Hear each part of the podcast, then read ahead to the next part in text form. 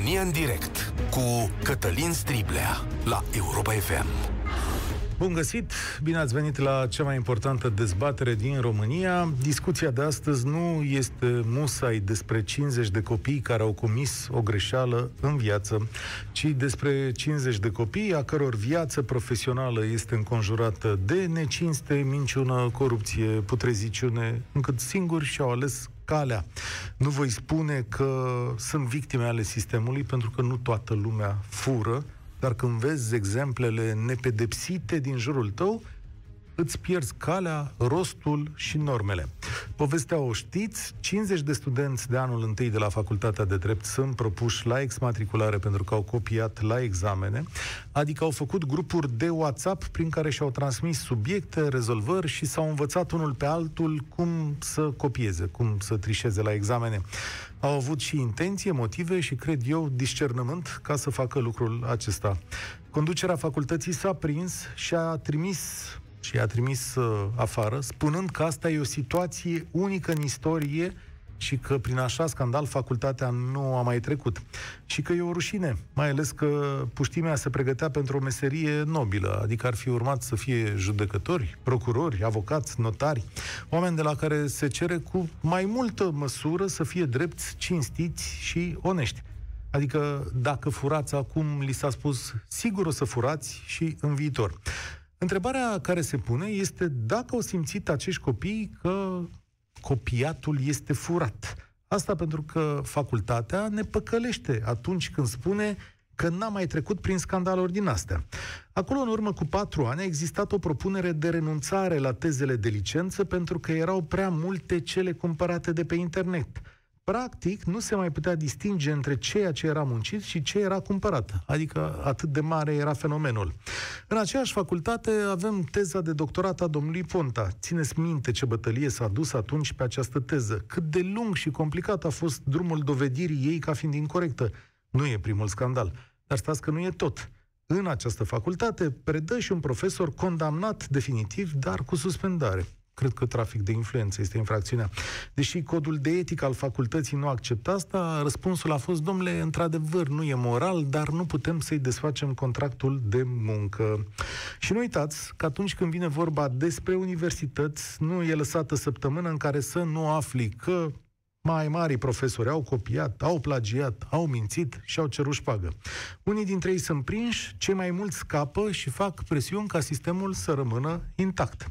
Cum ar fi, de data asta îi executăm pe cei care sunt fără putere. Așa pare, nu? Domnule, da, poate de undeva trebuie să începem. Așa cum arată acum, 50 de copii care au greșit în egală măsură ca și superiorii lor vor răspunde în fața legii, în timp ce adulții care trag sforile par intangibili. Care credeți că va fi morala lor despre această poveste 2 sau 3 ani mai târziu? Știu, acum un alt distins profesor de drept de pe vremuri, domnul Severin, va zâmbi și va spune Domnule, n-am avut eu dreptate când am spus că atunci când toată lumea fură, nimeni nu fură? Nu, nu e așa, este exact genul de situație de care se folosesc ei ca să-și acopere urmele. Ce spun eu este că aceste pedepse au sens în societate doar dacă sunt unitare. Așadar, la 0372069599, astăzi vă întreb dacă este exmatricularea acestor studenți o pedeapsă corectă sau prea aspră, ținând cont de vârsta lor. Este această pedeapsă justă, ținând cont de exemplele negative din jurul lor? Și poate întrebarea care mă doare cel mai tare este dacă poate școala românească să pregătească cetățeni onești și cu respect față de lege. 0372069599 Deschidem această dezbatere cu Nicolae. Bine ai venit! Vă salut, Nicolae de la Oradea sunt. Uh, cred că ar trebui recompensați cu exmatricularea și așa am rezolvat o problemă și pentru viitor.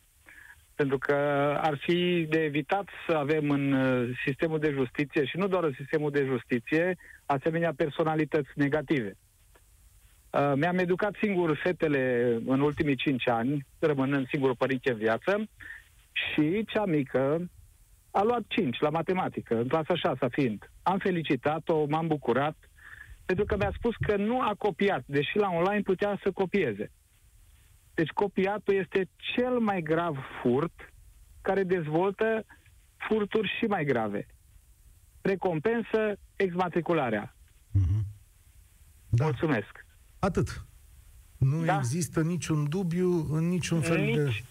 Nici, nici vorbă. Uh, șeful meu de catedră, după 20 de ani de când am uh, absolvit facultatea în Oradea, mă salută și azi cu respect și spune că am fost generația cu care s-a putut lucra cel mai bine. Deci am gândit, nu am copiat. Mhm. Dar dacă acești Este. studenți ar veni și ți-ar înșira exemplele lor de profesori care au furat și care sunt la catedră, cum ar fi? Trebuie să spună, pentru că a ascunde, tot un furt înseamnă. Ce înseamnă să ascunde? Păi sunt aici, sunt publice, le știm noi Păi, toți.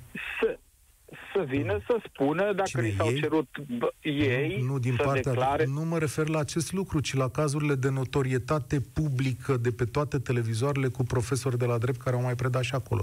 Dar știți la fel de bine Trebuie ca și noi. eliminați din sistem. Mhm. Și cine o să elimine? Studenții care au fost dați afară? Da, studenții pot să nu participă la acele cursuri, bineînțeles. Aha, Cum uite, adică, soluție. să, adică eu să mă duc să învăț ce? De la cineva care a făcut-o fără de lege. Dar asta nu e treaba adulților? Păi și uh, dacă noi de mici nu suntem educați ca și adulți să refuzăm așa ceva, cum putem Dar noi de ca și ce adulți să puneți toată responsabilitatea pe ei și nu pe umerii celor care îi conduc acolo? Toată, respo- toată responsabilitatea se împarte. În mare parte, faptul că au copiat le revine lor, nu i-a îndemnat nimeni să copieze. Asta e adevărat. Nici pe noi nu ne-au permis. Deci colegele care veneau cu fițuica sub fustă erau scoase din examen și nu au mai trecut la profesori ever. Mhm, am Deci înțeles. soluția nu se poate cu copiat, nu se poate cu cei care au făcut fără de legi în sistemul public și în sistemul în care noi vrem să ajungem o țară educată, o țară care a fost cândva Mm. foarte bine poziționată în Europa. Da, asta să-mi spuneți când, că sunt și eu foarte curios, dar asta e pentru o altă discuție. Mulțumesc tare mult, Nicolae, intransigent, Nicolae, față de acești uh, oameni. Hai să vedem ce spune Elena. Salutare, Elena, bine ai venit la România în direct. Bună ziua! Mult prea dur, domnul dinaintea mea. Păi de ce? Că el a muncit. Sigur că da, nimeni nu contestă asta, dar uh, tinerii de astăzi nu au exemple prea bune și atunci uh, asta se vede în ceea ce fac ei astăzi. Dar ca să exmatriculezi, când această școală online îmi- îi împinge pe studenți să copieze, așa cum implică și riscul tovarășului profesor de a fi infectat cu acest virus. Dacă îi mai exmatriculați pe acești elevi, acești studenți, cred că ar trebui exmatriculați 90% din studenții din România la momentul ăsta cu această școală online. Acum știi cum e, furatul, la furat nu poate să te împingă nimeni decât propria Domnule. conștiința. Adică, da, înțeleg că e mai ușor Sigur. să furi. Sigur că da. Sigur că da, dar atâta timp cât studentul nu este chemat la facultate, molul e deschis, lucrurile se schimbă aici. Ei vor să vină la școală. Domnul profesor, plus de asta avem acest internet, când se pot folosi de el, e noua religie internetul. Nu mai... Păi și, Ei s-au adaptat foarte repede. și tu cum ai proceda, Elena, în situația asta? Nu mi se pare bun lucrul ăsta, dar nici nu poți să-i schimbi. La momentul ăsta nu-i poți schimba. Mhm. Păi, Pentru că au văzut beneficiile acestui internet și îl exploatează la maxim. Da, sunt convins de asta. Important e cum exploatezi, că așa sunt diverse lucruri. Chemându-i la școală.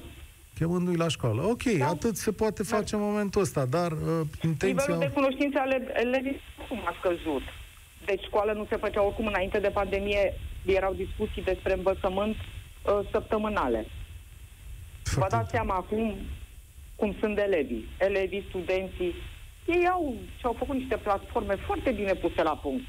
Că sunt foarte isteți din punctul ăsta de vedere. Știu că sunt foarte isteți, dar dacă sunt foarte isteți, n-ar trebui să-și folosească mintea ca Sigur. să facă lucruri Trebuie corecte. chemați la școală.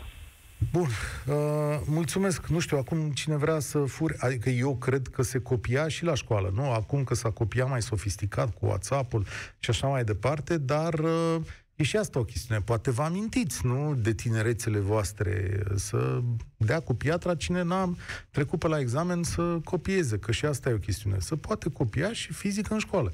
E adevărat că poate nu se organizau, poate era o chestiune individuală. Claudiu, bine ai venit la România în direct.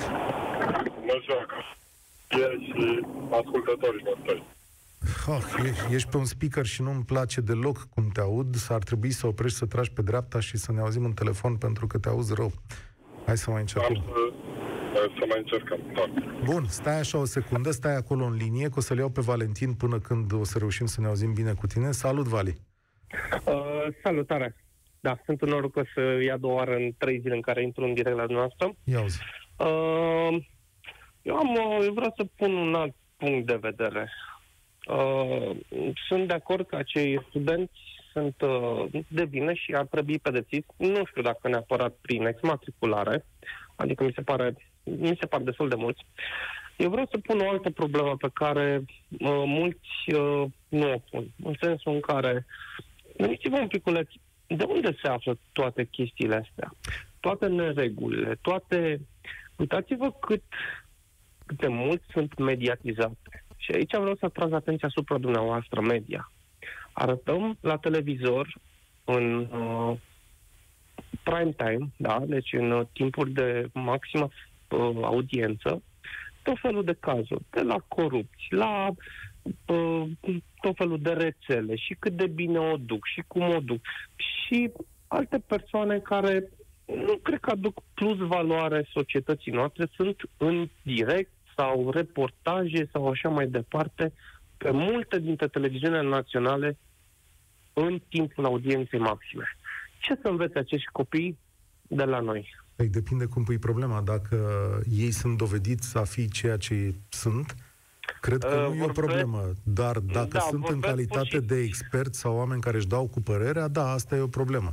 Adică trebuie... E o problemă foarte mare. E o problemă foarte mare pentru că se, se face așa o pastă din toate valorile și hai, parcă hai nu mai are importanța. Zic, Asta... simplu. Cineva a fost cum a zis și profesorul X, că a fost condamnat și așa mai departe. Și este mediatizat, mediatizat și mediatizat. Păi, condamnarea... Ce, ce, ce vin din Condam... urmă, ce să înțeleagă? Condamnarea este o chestiune firească spre a fi Am mediatizată, înțeles. dar prezența lor la școală e nefirească. De exemplu, domnișova Corect. și Năstase, nu?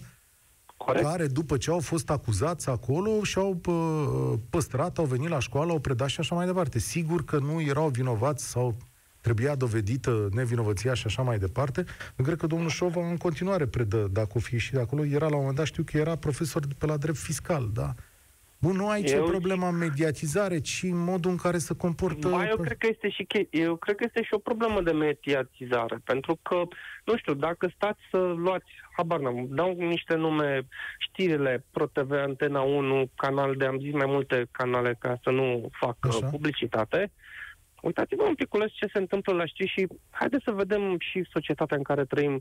Uh, sunt foarte puține chestii pozitive. De, de cele mai multe, dacă vedeți da. la un grupaj de știri, Presa nu, îmi pare rău asta. Nasoale. Nu e o discuție despre presă. Presa nu e făcută să vorbească despre floricele decât în cazuri excepționale. Corect, asta e, asta dar e so- uh, prin intermediul dumneavoastră credeți că s-ar putea promova și exemple bune mai mult? Aveți în fiecare zi. Sunt convins că dacă citiți presa din mai România... mult zic. Avem mai... în fiecare zi. Nu știu adică dacă funcționează Proporția așa. este, din păcate... Nu de acolo.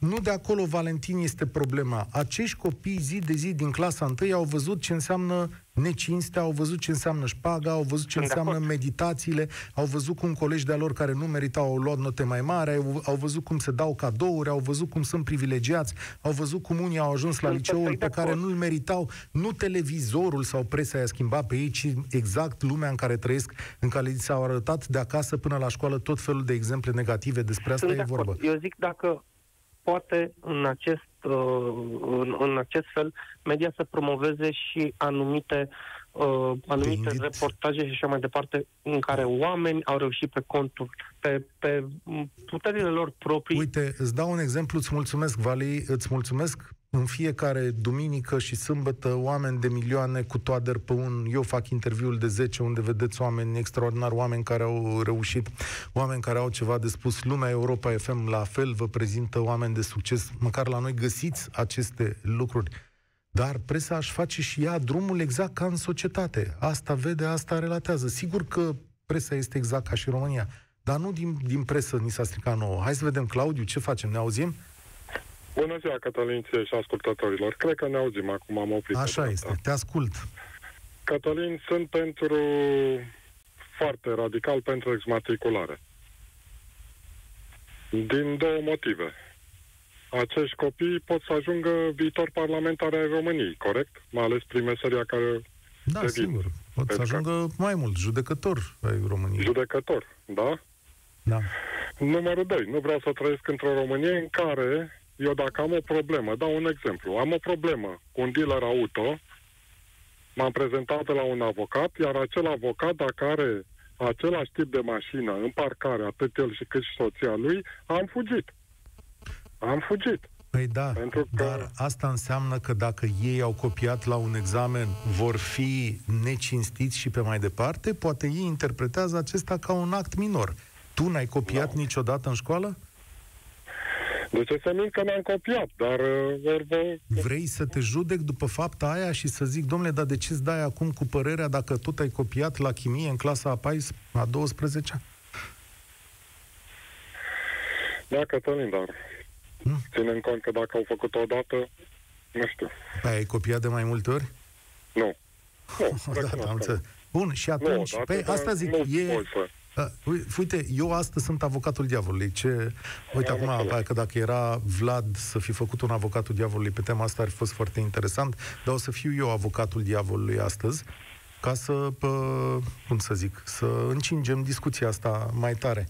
Bun, eu crezi că oamenii au dreptul la o greșeală în viață? Uh, da, da. Mm? Eu pot... Da, și după Dar greșeală... depinde cum, după greșeală, cum continui, nu? Exact, asta, asta, asta e întrebarea.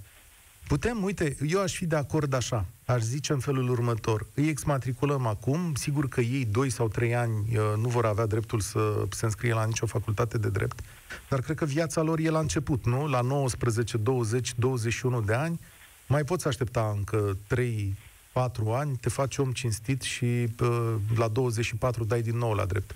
E ok maniera asta? Sunt de acord și atunci poate dovedi, nu? Mhm. Că a luat-o de la capăt. Da, trebuie să-i ștergem asta din cazier. Auzi, Claudiu, necinstea Da. din jurul lor joacă vreun rol în toată povestea asta?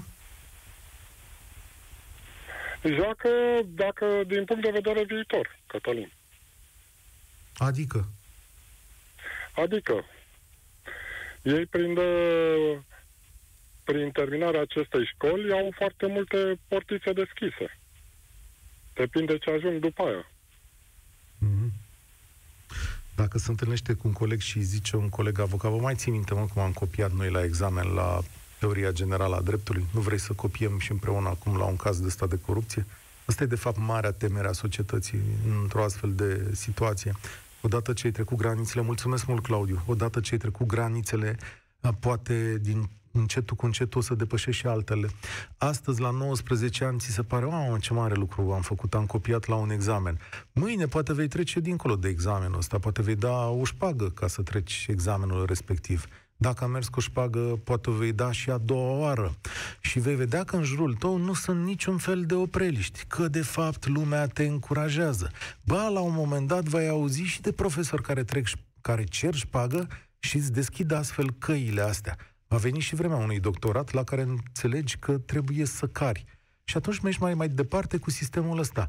Cum să zic, trecerea de partea cealaltă nu se face deodată, se face încetul cu încetul, pas cu pas, mărunt.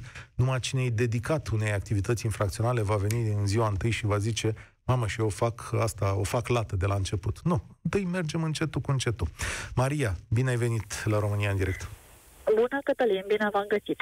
Părinte și profesor universitar, deci pot să vorbesc din ambele perspective. Eu nu m-aș grăbi să judec și aș aplica aceeași măsură. Adică mă întreb dacă acei studenți ar fi fost de la bine sau de la psihologie sau de alt, oriunde altundeva, dacă ar fi fost propusă măsura. Pentru că ar trebui să-i judecăm la fel toți și mai ales să nu judecăm cu unelte vechi niște timpuri noi. Dacă nu ne- e ca până acum. Contextul este cu totul altfel. Nimeni nu e pregătit pentru el și nimeni nu știe cum să se adapteze.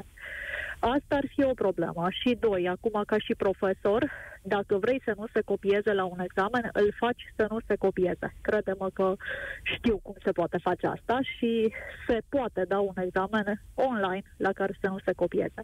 Și acum, din perspectiva părinte, dacă bursa copilului tău, locul la buget, admiterea copilului tău depinde de aceste note din online și toți copiază, tu cum îți înveți copilul să țină calea dreaptă. Deci eu nu m-aș grăbi să judec și nu m-aș grăbi să dau verdict nefiind din sistem și din domeniu, necunoscând ce contracte de școlarizare studenții aceia, necunoscând tot adevărrul. Ne-am obișnuit în ultimul timp să ne rijăm în judecători absoluți. Și ca încheiere, n-aș vrea niciodată să fiu judecată într- într-un proces egal de care de un astfel de judecător care acceptă ideea fraudei. Deci, nu cred că putem să judecăm noi dacă se exmatriculăm păi, sau nu. Stai un pic, păi tocmai ai argumentat, adică tu ai spus să privim cu cumpătare, să avem parte de un proces corect, dar la fi, sau ei să aibă parte de un proces corect, dar la final îmi spui că totuși tu n-ai vrea să fii judecată de un astfel de judecător? Da, dar nu aș grăbi să exmatriculez posibil în funcție de contractele și de regulamentul intern al acelei universități să existe alte căi de repetare a examenului. Și vina este 95% lor pentru că au acceptat moral o astfel de modalitate, dar 5% este și vina examinatorului. Încă o dată, dacă vrei să nu se copieze la un examen, îl construiești de asemenea manieră încât să nu se poate construi. Cine dă vina pe online nu e dispus să se dedice suficient și să se implice. E simplu să dai o grilă și e foarte simplu ca rezultatele acelei grile să circulă pe WhatsApp decât să stai și să faci Rămâi o secundă cu mine, vreau să-ți citesc ceva, dar mai am o întrebare după asta. Avem în felul următor. O scrisoare de la un student al Facultății de Drept din București, publicată de publicația Cluj Just, care se referă la această situație și spune așa, tot ceea ce ne dorim este să scăpăm cât mai repede de toată această umilință, teroare și dublă măsură la care suntem supuși zilnic în facultatea de drept, cu preponderență de când a început școala în format online. Dacă pentru unii a fost o perioadă de reculegere și cooperare, pentru noi, studenții facultății de drept, a fost un chin pe care nu îl putem îndura. În fiecare zi suntem văzuți ca niște infractori, examenele au devenit inumane doar din dorința de a se preveni așa zisa fraudă. Problema este că nu avem timp să citim subiectele, cu, mai, cu atât mai puțin să le rezolvăm. Profesorii sunt puși de domnul decan să ne amenințe în permanență cu matricularea și au devenit atât de absurzi încât ne obligă să plimbăm, să ne plimbăm cu laptopul prin cameră ca să vadă că suntem singuri sau să stăm nemișcați. Pe de altă parte, spune că modul în care au fost obținute probele copiatului, zice acest student, au fost ilegale, adică încalcă legile interne ale facultății. Mă rog, aici sunt oameni la drept, știu, știu să se apere. Maria, mă întorc la tine. Mai ești o secundă? Da, sigur. Uh, auzi, la tine la facultate se copiază? Uh, nu pot să-ți răspund la întrebarea asta, nici măcar la examenele mele nu știu dacă se copiază, dar eu am atâta respect față de studenții mei încât le fac subiecte individuale, în așa fel încât și organizez examenul de asemenea în așa fel încât să-i pe ei, dacă ei da. între ei nu se respectă. Mulțumesc tare mult să se atingea telefonul, se atingeau tastele de ureche. Știți că se întâmplă la niște telefoane chestiunea asta, na? Daniela, bine ai venit la România în direct. Intransigentă sau mai curând îngăduitoare, împăciuitoare, precum Maria dinainte? Bună ziua, domnule Cătălin, dumneavoastră și ascultătorilor noastre. Cred că măsura exmatriculării este o măsură aspră, dar corectă. Ei vor fi avocați, judecători, procurori, care vor judeca nouă cauzele, nici nu vreau să mă gândesc consider că și în mod special, trebuie să fie corect, fără să fie păziți, cum sugera ascultătoarea dinaintea mea. Conștiința lor, pur și simplu, să le nu, nu, nu, nu zicea de păzit Maria. Maria zicea că dacă vreau le fac niște subiecte, că pot să stea cu cărțile în față. Asta era ideea. Ah, da, mă rog. În Statele Unite ale Americii, la dumneavoastră pe post am auzit recent la știri, cred că studenții admiși la drept dau o declarație în care uh, sunt de acord că în situația în care sunt prinși copiind, să fie exmatriculați. Așa au și ei semnat la Facultatea de Drept din București. Așa, așa și atunci poate această măsură ar trebui aplicată. Bine, asta nu înseamnă că studenții de la celelalte facultăți au, pot proceda la fel. Sigur eu că- de profesie sunt medic, dumneavoastră sunteți jurnalist. Ce fel mi-aș face eu meseria dacă aș fi început cu copiatul din anul întâi? Sau dumneavoastră ce fel de jurnalist ați fi? Ei sunt generația de mâine, generația pe mâna cărora vom încăpea. Ah, Adică nici nu da, Concept. adevărul că la medici ți-ai dorit ca toată lumea să învețe, dar nu aici suntem cu discuția asta. Sigur că dacă e regulă, nu-i tocmeală, nu? exact. Oamenii Exact. aceștia, și asta vă rog să-mi explicați, sunt înconjurați de un sistem de necinste pe care vi l-am arătat eu în câteva fraze. Așa este. Așa Oameni este, condamnați care le predau, profesori care Așa cer este, șpagă, așa este, domnule plagiați. Striga. Păi, Dar, așa este. Așa Și cum? este, dar Eu- uh, stați ei un nu sunt pic. singuri. Da? Da. Așa, eu copiilor le cer și le, suntem intransigenți cu ei și, bă, v-am prins, v-am ars. Păi și eu să încerc să zic că, bă, da, ăla, ăla, ăla care e profesor și condamnat, ăsta care cere șpagă, ăsta care... Ce le ziceți aici? Asta nu înseamnă că dacă eu văd neg- uh, exemple negative în jur, trebuie să le urmez una la mână. Doi la mână, ei nu sunt chiar singuri pe lume. Au acasă o familie, o mamă, un tată, care trebuie să le explice. Deci, uh, educația pornește din familie. Dacă ei văd necinste în jurul lor la facultate, acasă, mama, tata, poate să le spună, să fii cinstit, tu să nu faci la fel. Da, sunt convins că nu, nu, am nicio, majoritatea... nu este o scuză, nu consider că este o scuză, păi pot să copii, pot să furcă și profesorul meu face la fel. El face, face Știți- pe cheltuiala lui, eu în viață vreau să devin altfel, să fac altfel, să procedez altfel, să fiu corect.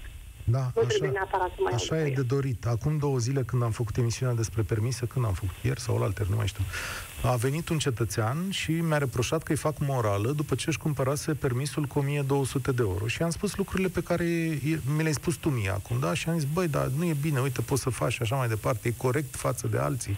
Și mi-a spus așa, dacă nu plăteam, eu nu aveam vreo șansă să trec, pentru că mie mi s-a cerut șpagă și nu eram niciodată lăsat să fac treaba asta, să-mi iau un permis. Greșeala lui a fost că a dat șpagă. A, nu, Părerea și-a mea. dorit, nici măcar greșeală. Omul și-a dorit și a și argumentat foarte tare. De Da, ce dă șpagă? Da. Da. Îți Iar la întrebarea dumneavoastră, dacă poate România să pregătească cetățenonești, poate. Și fără copiat se poate. Și aș a dori să pun pe, de astăzi o întrebare pentru mâine, dacă se poate. Ah, da, mâine avem deșteptarea României. Da, pentru că foarte greu uh, vă prind. Uh, l-aș întreba pe domnul ministru, oare numai profesorii sunt de vină pentru prăbușirea sistemului de învățământului românesc? Oare elevii și măriile lor părinții nu au nicio vină? Săptămâna viitoare, vinea trecută, ați avut invitată o doamnă profesoară care, conform spuselor dumnea ei, când intră în cancelarie, se face liniște. A pus pur și simplu profesorii la zid. Mi-am adus atunci aminte de Zoe Dumitrescu Bușulenca, pe care o admir foarte mult și care, întrebată fiind de ce a ieșit din învățământ atât de repede, a povestit. Și a spus în felul următor. Eram la un seminar cu studenții mei și te povesteam de Minulescu. Deci vorbim de studenți din București, nu de o elevi unei școli din uh, mediul rural. Și unul dintre ei s-a ridicat și mi-a spus, haideți, doamna profesoară, ne mai uh, puneți mult, ne mai plictisiți mult sau ceva de genul acesta despre poeții ăștia.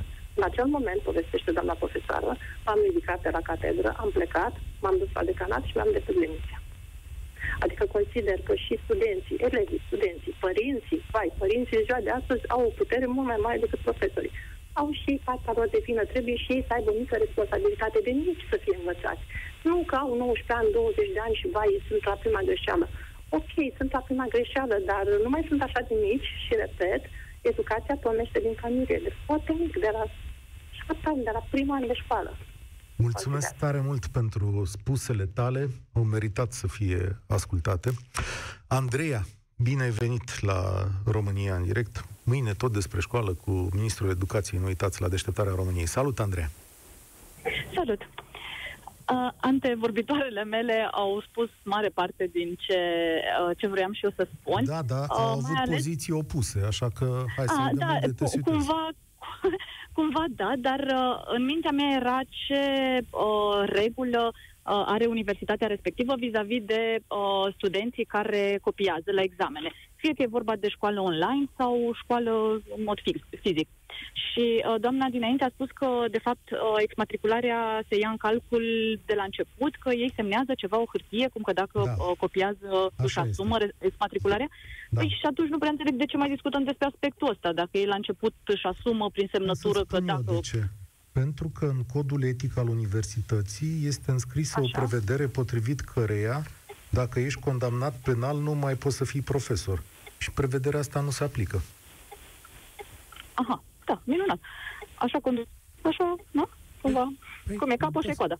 Păi, Da. despre asta uh, e vorba. Despre inegalitate chiar și în aplicarea legilor. Rezolvă Tocmai. dilema asta. Și explică-le Tocmai pe acestor mine m-a- copii că în aceste condiții, explică-le lor că sunt 50, poate ne ascultă măcar unul, explică-le că în aceste condiții ei trebuie să-și asume greșeala, să o înțeleagă, să nu mai repete și să-și execute pedeapsa, adică trei ani fără drept, după care să redevină cetățeni onești. Da. Uh, lucrurile sunt foarte neplăcute în situația asta. Uh, se și face destul de multă uh, vâlvă tocmai din cauza asta, pentru că în respectiva universitate căpeteniile nu sunt cele mai drepte și sunt primele care încalcă regulile și nu, scriptele lor. Uh, da, pe mine totuși mă, mă, mă, iri, mă irită treaba asta că uh, cumva în momentul în care au ales să copieze și-au asumat faptul că dacă vor fi prinși, vor fi exmatriculați. Și nu, cumva Așa e. hai să plecăm și de la premiza de asumare. Ce am semnat, Ai semnat asta treaba e. asta, îți asumi, exact. Că mai sus nu se întâmplă așa, asta nu înseamnă că în felul ăsta trebuie să continuăm. Eu mi-asum pentru mine. Nu. Eu până să vă zică doamna dinainte despre hârtia asta, nu aș fi fost pro-exmatriculare, ci aș fi fost, ok, hai să aplicăm aceeași corecție care se aplică și dacă școala nu ar fi fost online și dacă nu ar fi fost vorba de 50 de studenți, ci ar fi fost vorba doar de unul sau de trei.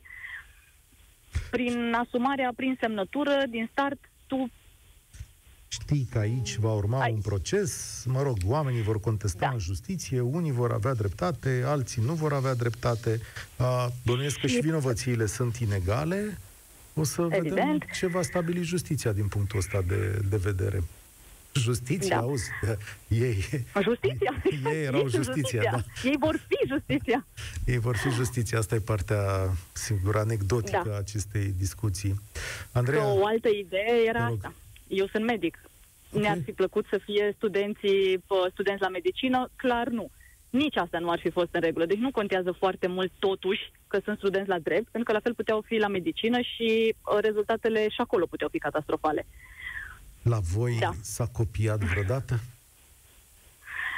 Cu siguranță. Nu pot să zic nu, pentru că nu am de unde să știu. Și prin natura pă, tuturor pă, tinerilor există un grad de exhibiționism. Și atunci mi-e greu să cred că nimeni nu a încercat măcar și că nimănui nu i-a reușit. Dar exact cum spunea și antevorbitoarea, există situații în care uh, subiectele sunt făcute în așa fel sau uh, supravegherea la examen uh, este făcută în așa fel încât studentul, dacă vrea să copieze, poate. Și la fel cum există și invers. Îți Acolo mulțumesc. unde există seriozitate pe tot parcursul anului și pe toată materia și seriozitate la întreaga catedră uh, în timpul cursurilor, acolo există seriozitate și la examen. Îți și atunci, da, mulțumesc. vina nu este doar a studenților. Îți mulțumesc tare mult. E foarte bine ce ai spus, dar România e o țară complet inegală, chiar și atunci când vine vorba de aplicarea legii. De fapt, asta ar trebui să fie marea învățătură a acestei uh, discuții. Raul, bine ai venit la România în direct. Bună ziua, vă mulțumesc. Uh, da, sunt student în anul întâi la Facultatea de Drept din Timișoara și vreau să clarificăm anumite chestii, câteva chestiuni. Întâmplarea face ca lumina să fi căzut pe Facultate de Drept din întâmplare. Asta am vorbit și înainte, chiar uh, apreciez. Putea lumina asta să cadă pe Facultatea de Medicină. Ce s-ar fi întâmplat atunci? Am dorit ca niște medici care au învățat așa de de ochii lumii să ne opereze sau să ne recomandă anumite chestii. Am fi dorit ca niște arhitecți care au luat examenele cum le-au luat să ne proiecteze casele, nu. Bun, suntem la facultatea de drept, haideți să mergem pe facultatea de drept. Țara noastră stă destul de bine la uh, aspectul examenelor de intrare în profesie, aș spune eu, unde se vede adevărata diferență. Uh, niște examene foarte riguroase și examene care um, triază foarte bine numărul și se vede acolo unde sunt oamenii pregătiți, uh, unde nu. Uh, altă, altă chestiune pe care am vrut să o aduc în discuție este, că ați spus și dumneavoastră, uh, că în acei 3, 2-3 ani în care, să zicem că elevii sunt exmatriculați, uh, s-ar căi. Uh, eu vin și spun că sunt de părere că această căință, această pocăință, să o numim așa, ar veni chiar mai bine în, uh, într-un mediu academic, în mediul facultății de drept, Uh, și eu cred că impactul ar fi mult mai puternic. De ce, în fond, problema nu e rezolvată, ci doar în formă? Exmatricularea asta ce o să însemne? Se va opri copierea în continuare? Nu. Eu cred că nu. De eu ce cred zici că trebuie că nu? rezolvat, Adică rezolvată... ce, ce exemplu mai bun poate fi dat decât să zboare 50 de colegi deodată? Te mai apuci de copiat data viitoare?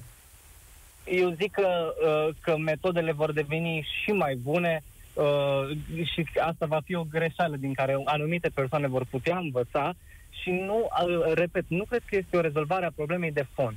Adică profesorul la care s-a copiat, ce fel de relație are cu studentul lui? S-a făcut plăcut, s-a făcut, a, a impus un, un anumit respect, după care să nu îți bine să copiezi. Am mai spus o doamnă uh, foarte interesant, că doamnă profesor, că ea și-a adaptat uh, examenele la, la pandemie, pe care nimeni n-am vrut să trăim, dar o trăim. De acord, și noi la Facultatea de Drept susținem examene orale, în care vă mărturisesc că este aproape imposibil să copiezi.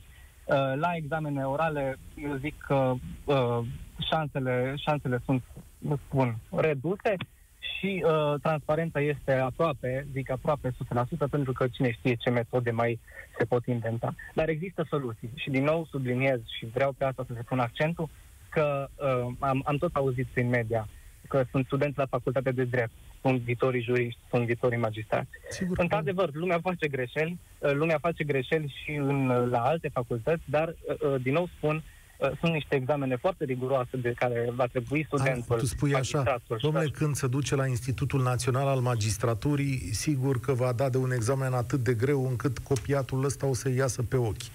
Și, adică greșeala e admisibilă da. pentru că oricum se va corecta pe mai departe. Doar cei serioși vor reuși să treacă prin, prin furcile astea. Categoric, eu spun că nu orice om uh, ajunge să treacă de aceste examene și, și din nou subliniez că problema trebuie rezolvată în fond și în formă și ați spus și dumneavoastră unitar. Adică haideți să, să vedem ce putem face la nivel de uh, universități la nivel național ca această problemă să fie corectată. Facultatea de drept poate este un început, un, o scânteie la o schimbare la nivel de la Eu nivel am de văzut sistem. atâta opoziție, Raul, la schimbare când a fost vorba de plagiat, încât tare mi-e teamă că nu o să fie nicio schimbare. Am văzut atât de mari și dure bătălii duse în zona asta a necinstei, încât uh, nu am foarte multe speranțe. Acum, poate sigur, s-a început invers. A zis, domnule, decât să radem câte un corp întreg profesoral, cum a fost la Academia de Poliție, radem câte un corp întreg de studenți.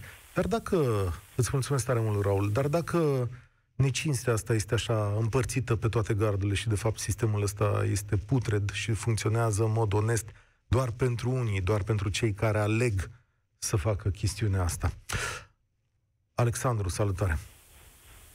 Te salut, Cătălin. Um, apreciez foarte mult întrebarea ta și um, răspunsurile pe care uh, antevorbitorii mei le-au dat. Așa cum spunea Raul, consider că e doar un reflector pus pe acești studenți în realitate și dacă vrei un răspuns al unei probleme de fond în această țară, cred că trebuie să vorbim despre chestiunea în cauză și anume moralitatea, pentru că, spunem dacă mă înșel, are legătură întrebarea ta din această emisiune cu moralitatea? Da, sigur. Te-am întrebat la un moment dat dacă școala românească este capabilă să producă cetățeni onești. Dar întrebarea mea este, și dacă îmi permit să te întreb asta, cine în România ar trebui să se ocupe de moralitatea uh, cetățenilor? Pentru că dacă ne uităm, multe dintre, sau mă rog, necinstea din România, care a ajuns la toate nivelurile, uh, există această necinste și ar trebui rezolvată prin moralitate. Necinstea fiind o chestiune de moralitate. Cine? Există un minister al moralității în România? Există oameni care se uh, ocupă și păzesc și încearcă Familia să... și într-o oarecare măsură școala. A, astea singurele ministere ale moralității, în care aș avea încredere. Ok, atunci e foarte bun uh, răspunsul tău. Înseamnă că plătim degeaba biserica. Uh, sigur că suntem o, suntem o țară creștină. Da? Îmi pare rău că trebuie să spun asta. Suntem o țară creștină cu o morală creștină. Uh, suntem o țară creștină sunt, cu o morală destul de laxă. Lasă-mă să cred chestiunea asta. Corect. Într-un fel sau altul, manualele de religie învață greșit. Sau, mă rog, nu, poate nu trebuie să mă pronunț eu. Dar, într-un fel sau altul, avem doar o pedeapsă că nu intrăm în rai, că, mă rog, poate cădem de pe scară în momentul în care vrem să facem rău, ca și când Dumnezeu ne-ar pedepsi și atunci știm doar de frică. Da? Eu cred că biserica ar putea să facă niște lucruri în sensul ăsta, și cumva cineva trebuie să educe poporul ăsta. Nu se poate face schimbarea de pe azi pe mâine. Și nici măcar această, acest reflector pus, pus pe acești studenți nu va schimba prea mult lucrurile. vom uita, pentru că noi uităm. Da. Noi oamenii uităm. Da. Așa, așa uh, merge mai departe, uitând. Mulțumesc da. tare mult, Alexandru. Prelungim această emisiune la cum au sunat telefoanele. Sorin, ești de acord? Da? Hai că mai luăm câteva telefoane, s-a scris foarte multă lume și aș vrea să aud mai multe păreri, măcar 3-4 telefoane, o să mai auzim la 0372069599 după știrile orei 14 cu Sonia Teodoriu.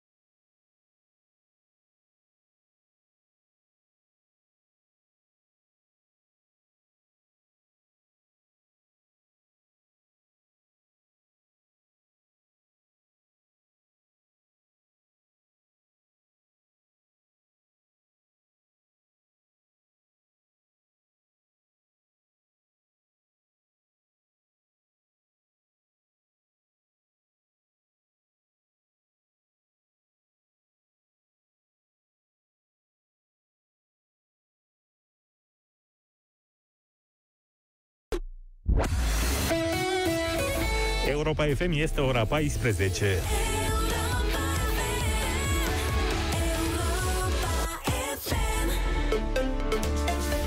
Sonia Teodoriu ne aduce acum știrile Europa FM. Bine ai venit! Bun găsit la știri! În a doua parte a nopții va fi ceață locală în Transilvania, Oltenia și Moldova și pe arii mai restrânse în celelalte regiuni. Vântul va sufla slab și moderat cu unele intensificări pe crestele montane. Temperaturile minime vor fi cuprinse între minus 5 grade în depresiunile Carpaților orientali și în jurul a 9 grade în dealurile de vest. Aproape 4.000 de noi cazuri de coronavirus s-au înregistrat în ultimele 24 de ore. Este cel mai mare număr de noi infectări din ultimele șase săptămâni. Două județe trec astăzi în scenariul roșu al incidenței de peste 3 la mii de locuitori. E vorba de Timiș și Maramureș. Lucia Ciocârlia Haranguș. 28.000 de teste PCR au fost efectuate în ultimele 24 de ore, acestea fiind completate de alte aproape 9.000 de teste rapide, iar numărul de noi infectări a ajuns la 3.923 de cazuri, cu aproape 600 mai multe față de ziua de ieri. Cele mai multe cazuri noi sunt înregistrate în capitală, 523, în județul Timiș, 412 și în județul Ilfov, aproape 200. În momentul de față, două județe au o incidență mai mare de 3 la mii de locuitori. Este vorba despre Timiș, care ajunge la o rată de răspândire a SARS-CoV-2 de 4,45 la mii de locuitori și Maramureș cu o incidență de 3,08. Bilanțul mai arată că sunt 985 de pacienți cu coronavirus care sunt tratați în secțiile ATI. 81 de oameni au murit de ieri până astăzi din cauza complicațiilor. Bugetul Ministerului de Interne a fost avizat de comisiile de apărare din Parlament. Ministrul de Interne, Lucian Bode, a explicat că sunt prevăzute suficiente fonduri pentru pensii și salarii, dar și pentru achiziția de noi echipamente și modernizarea clădirilor în care polițiștii își desfășoară activitatea. Am alocat bani suficienți pentru a putea plăti salariile și pensiile în Ministerul Afacerilor Interne. Bunuri și servicii. Aici avem o creștere de 20% față de anul 2020 pentru poliție, pentru Inspectoratul pentru Situații de Urgență, Poliția de Frontieră, echipamente. De asemenea, avem pentru investiții un plan foarte, foarte ambițios de modernizare a clădirilor, pentru că ne interesează să avem condiții de muncă decente pentru angajații din Ministerul Ministerul Afacerilor Interne. Ministerul de Interne va avea anul acesta un buget de aproape 21 de miliarde de lei, mai mare cu aproape 2% față de anul trecut. În urmă, cu scurt timp, și bugetul pentru educație a fost aprobat în Comisia pentru Învățământ. Pe aeroportul din Sibiu vor fi folosiți câini antrenați să depisteze persoanele bolnave de COVID-19. Câinii au fost pregătiți la Centrul Kinologic din Sibiu și vor fi trimiși la lucru în cadrul unui proiect pilot după semnarea unui acord între reprezentanții aeroportului și DSP, a spus astăzi ministrul de interne. Pasul următor este, așa cum v-au spus colegii de la Sibiu, un acord cu aeroportul din Sibiu, pe seama unor uh, reglementări clare cu Direcția uh, de Sănătate Publică, astfel încât acest uh, proiect pilot să înceapă la Sibiu, în uh, cadrul parteneriatului cu aeroportul. După care vom vedea cum evoluează. Am văzut cum evoluează acest proiect în alte state, Finlanda, Germania, și am convingerea că munca acestor uh, colegi polițiști va da rezultate. În Finlanda se desfășoară deja un proiect pilot pe aeroportul Helsinki, iar indicațiile primite de la câini sunt pe urmă comparate cu probele testelor de laborator. În toate județele țării, precum și în capitală, zeci de mii de oameni așteaptă de săptămâni întregi eliberarea unui act de identitate nou, din cauza că serviciile de evidență a populației nu au suficient plastic special pe care se tipăresc documentele. Care este situația la Galați, ne explică Emanuela Turcu. Peste 3.000 de gălățeni se află pe lista de așteptare a Serviciului de Evidență a Persoanei din Galați, iar numărul crește zilnic cu cel puțin încă 200. S-a ajuns în această situație întrucât materialul plastic pe care se tipăresc cărțile de identitate și care este asigurat centralizat de la București nu mai ajunge în teritoriu sau ajunge în cantități foarte mici. Problema afectează toate serviciile de evidență a populației din țară. La Galați, timpul de așteptare pentru eliberarea unei noi cărți de identitate a ajuns de la 3-5 zile, cât este în mod obișnuit la 30 de zile, iar criza va mai dura cel puțin până la sfârșitul lunii viitoare, când se estimează că aprovizionarea cu materialul plastic special destinat tipăririi cărților de identitate va reveni la normal. Din Galați, Emanuela Turcu, Europa FM. Organizatorii Sports Festival din Cluj au anunțat că ediția din acest an nu va avea loc în luna iunie și că va fi reprogramată. Aceștia așteaptă clarificări din partea autorităților cu privire la organizarea marilor evenimente. Organizatorii se plâng că după un an în care nu și-au putut desfășura activitatea, 2021 a început cu multe semne de întrebare. Totuși, biletele pentru meciul demonstrativ al Simonei Halep și pentru cel de retragere al lui Adrian Mutu rămân valabilă, anunță Sports Festival din Cluj. Atât la știri sunt Sonia Teodoriu, continuă România în direct. Rămâneți alături de Cătălin Striblea. România în direct cu Cătălin Striblea la Europa FM. Împărțită dezbaterea de astăzi, v-am chemat să găsim o soluție la această poveste. Ce este corect? Exmatricularea unor studenți, de aici am pornit, de la exmatricularea unor studenți de la Facultatea de Drept, prinși că au copiat, organizației fiind, 50 de oameni care au conlucrat pe WhatsApp și v-am întrebat dacă această exmatriculare este corectă sau e prea aspră, ținând cont de vârsta lor și de condițiile de necinste prea des prezente în mediul universitar românesc și nu numai. Și ce ar trebui să înțeleagă acești copii când ei sunt exmatriculați, dar profesorii penali, unii dintre ei care le predau, nu sunt îndepărtați. Cum, cum le explicăm această situație din uh, România?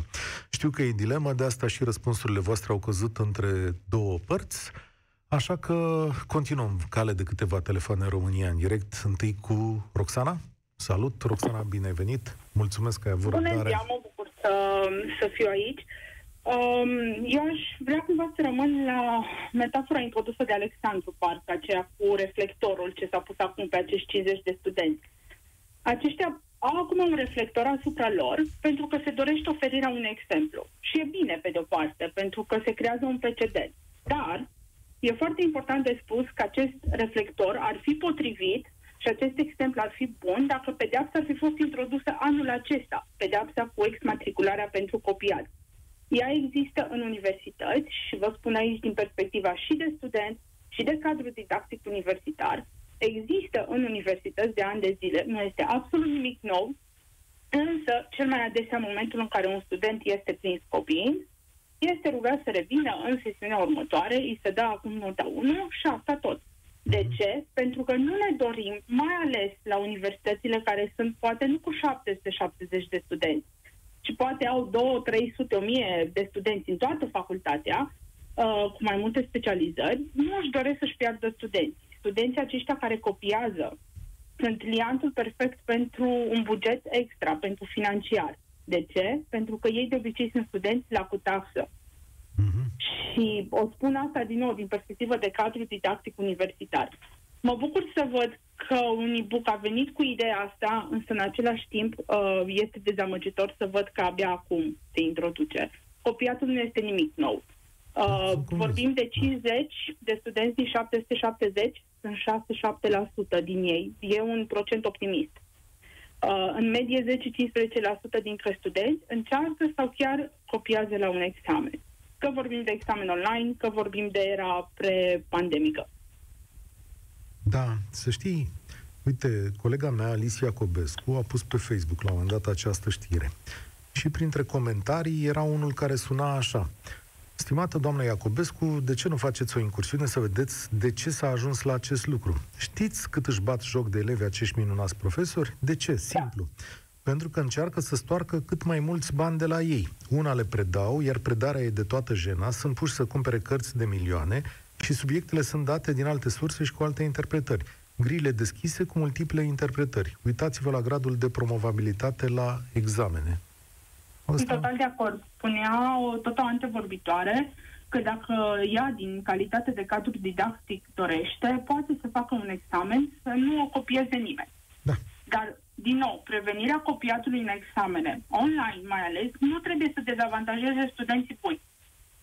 Și pe cei care ori n-au venit la școală, ori care își doresc să copieze, nu să-i pună în impas pe cei care vor să facă școală pe bune examinarea, dincolo de subiectele pe care le oferim, întrebări, trebuie făcută în așa mod încât studenții să se simtă responsabili pentru asta.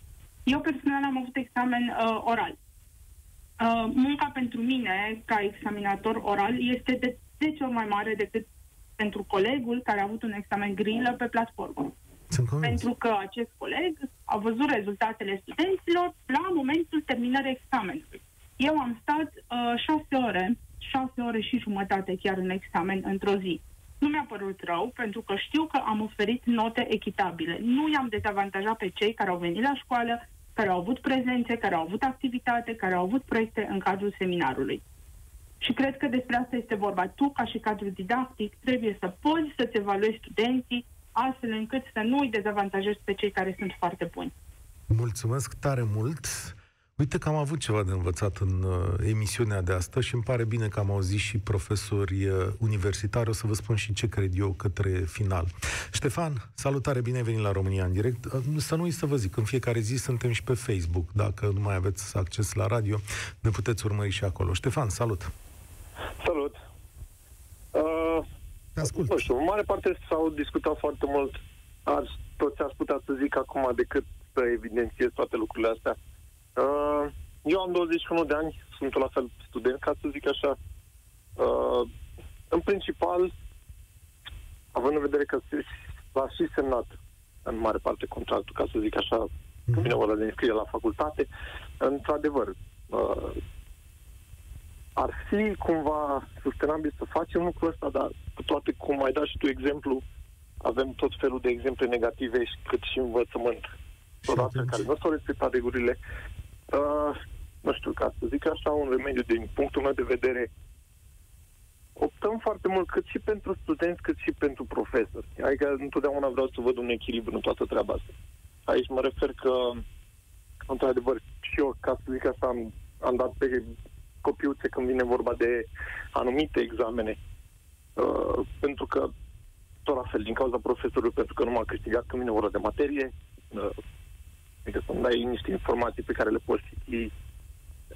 Uh, deci ai copiat cum ar fi? Da, ca să zic așa, pentru că Dar dacă te prindea, dacă te prindea, erai în pericol de exmatriculare, care e contractul vostru?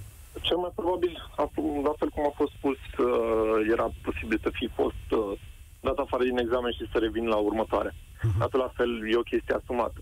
Ce studiezi? Mare parte. Ca să-mi dau okay. seama, ce studiezi? Eu sunt la management, la profil.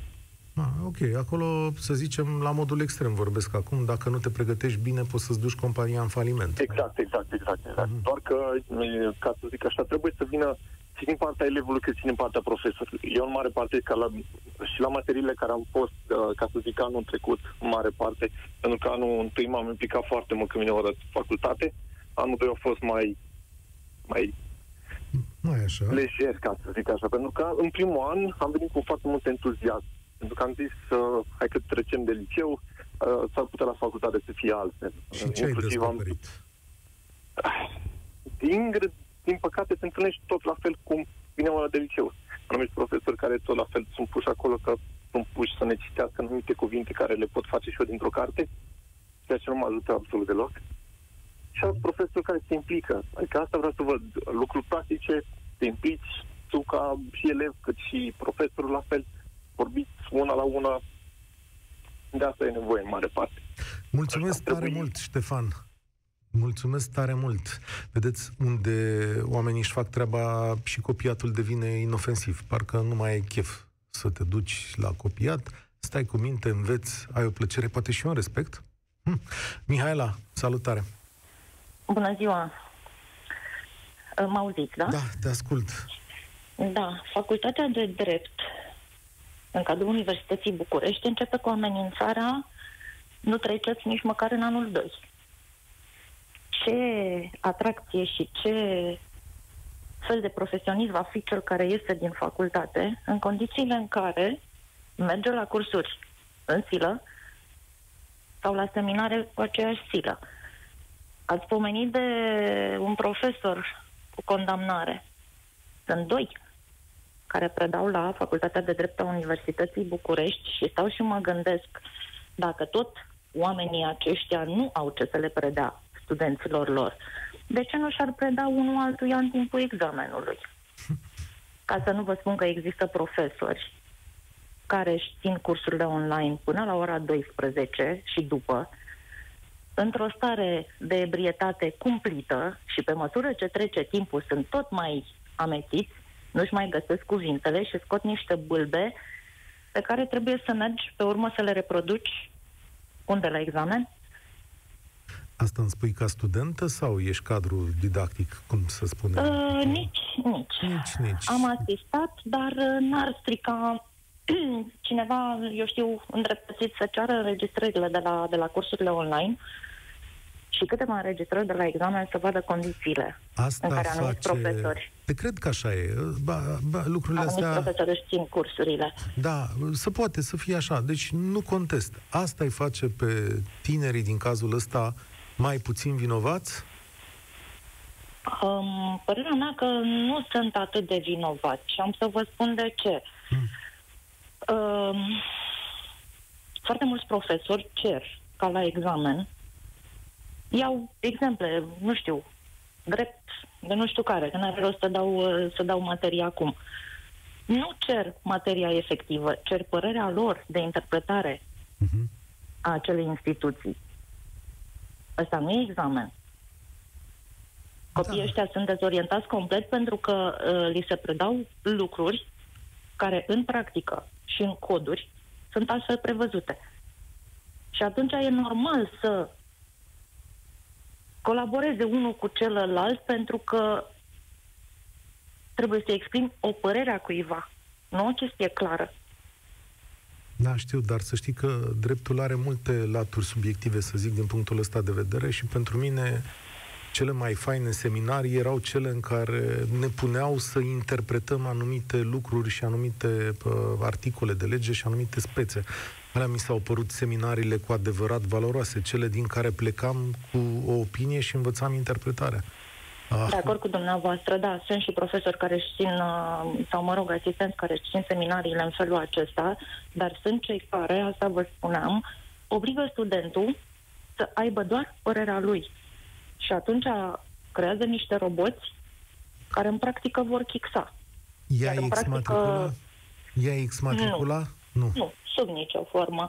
În schimb, aș uh, da un examen profesorului uh, respectiv să văd ce notă ar obține fără să copieze sau să se sfătuiască. Că nu știu dacă este vorba de copiat. Examenele astea să țin cu cărțile pe masă. Bun, Cele mai multe da. dintre ele, uh, am dreptate? Bun, și asta la, la îndemnul profesorilor, puteți sta cu materialele pe masă. Îți mulțumesc tare mult. Ea a fost Mihaela și a pus o concluzie. Eu cred că E o pedeapsă care vine la timp. Nu știu cum va hotărâ justiția și nu, cre- și nu știu cum va hotărâ facultatea. Sigur că fiecare decizie din aceasta va fi uh, contestată în justiție sau parte dintre ele. Dar e o pedeapsă care vine la 19, 20, 21 de ani, pare o dramă acum, dar ai tot timpul să-ți reașezi viața. Adică te poți gândi pe mai departe dacă într-adevăr este ceea ce îți dorești, dacă într-adevăr ți-a plăcut la facultate, dacă într-adevăr era nevoie să copiezi de ce ai copiat pentru că nu-ți plăcea sau ți era mai ușor, poate e o perioadă numai bună de limpezire. E, cum să zic, pentru unii dintre ei s-ar putea să fie un beneficiu și societatea le dă un semnal, îi ține un pic deoparte, după care își pot relua cursul vieții pe care și-o pot reface în momentul acesta. Asta nu este însă un argument pentru a trece cu vederea necinstea din jurul lor. Adică ceea ce și-ar dori opinia publică este să pui un echilibru corect între pedeapsa aplicată acestor uh, oameni și pedepsele pe care le aplică unor adulți. Vedeți, este egal important. Dacă vrei să dai un exemplu bun, fă pe toate, așa cum trebuie. Poate acesta o fi un prim pas, dar nu știu ce îmi spune că s-ar putea să să mă înșel. România în direct se încheie aici. Mâine vine la deșteptarea României ministrul educației Sorin Câmpeanu. Încă vă puteți lăsa mesajele la 0728 321 322. Eu sunt Cătălin Striblea și vă spun spor la treabă. Participă la România în direct de luni până joi de la ora 13 și 15 la Europa FM.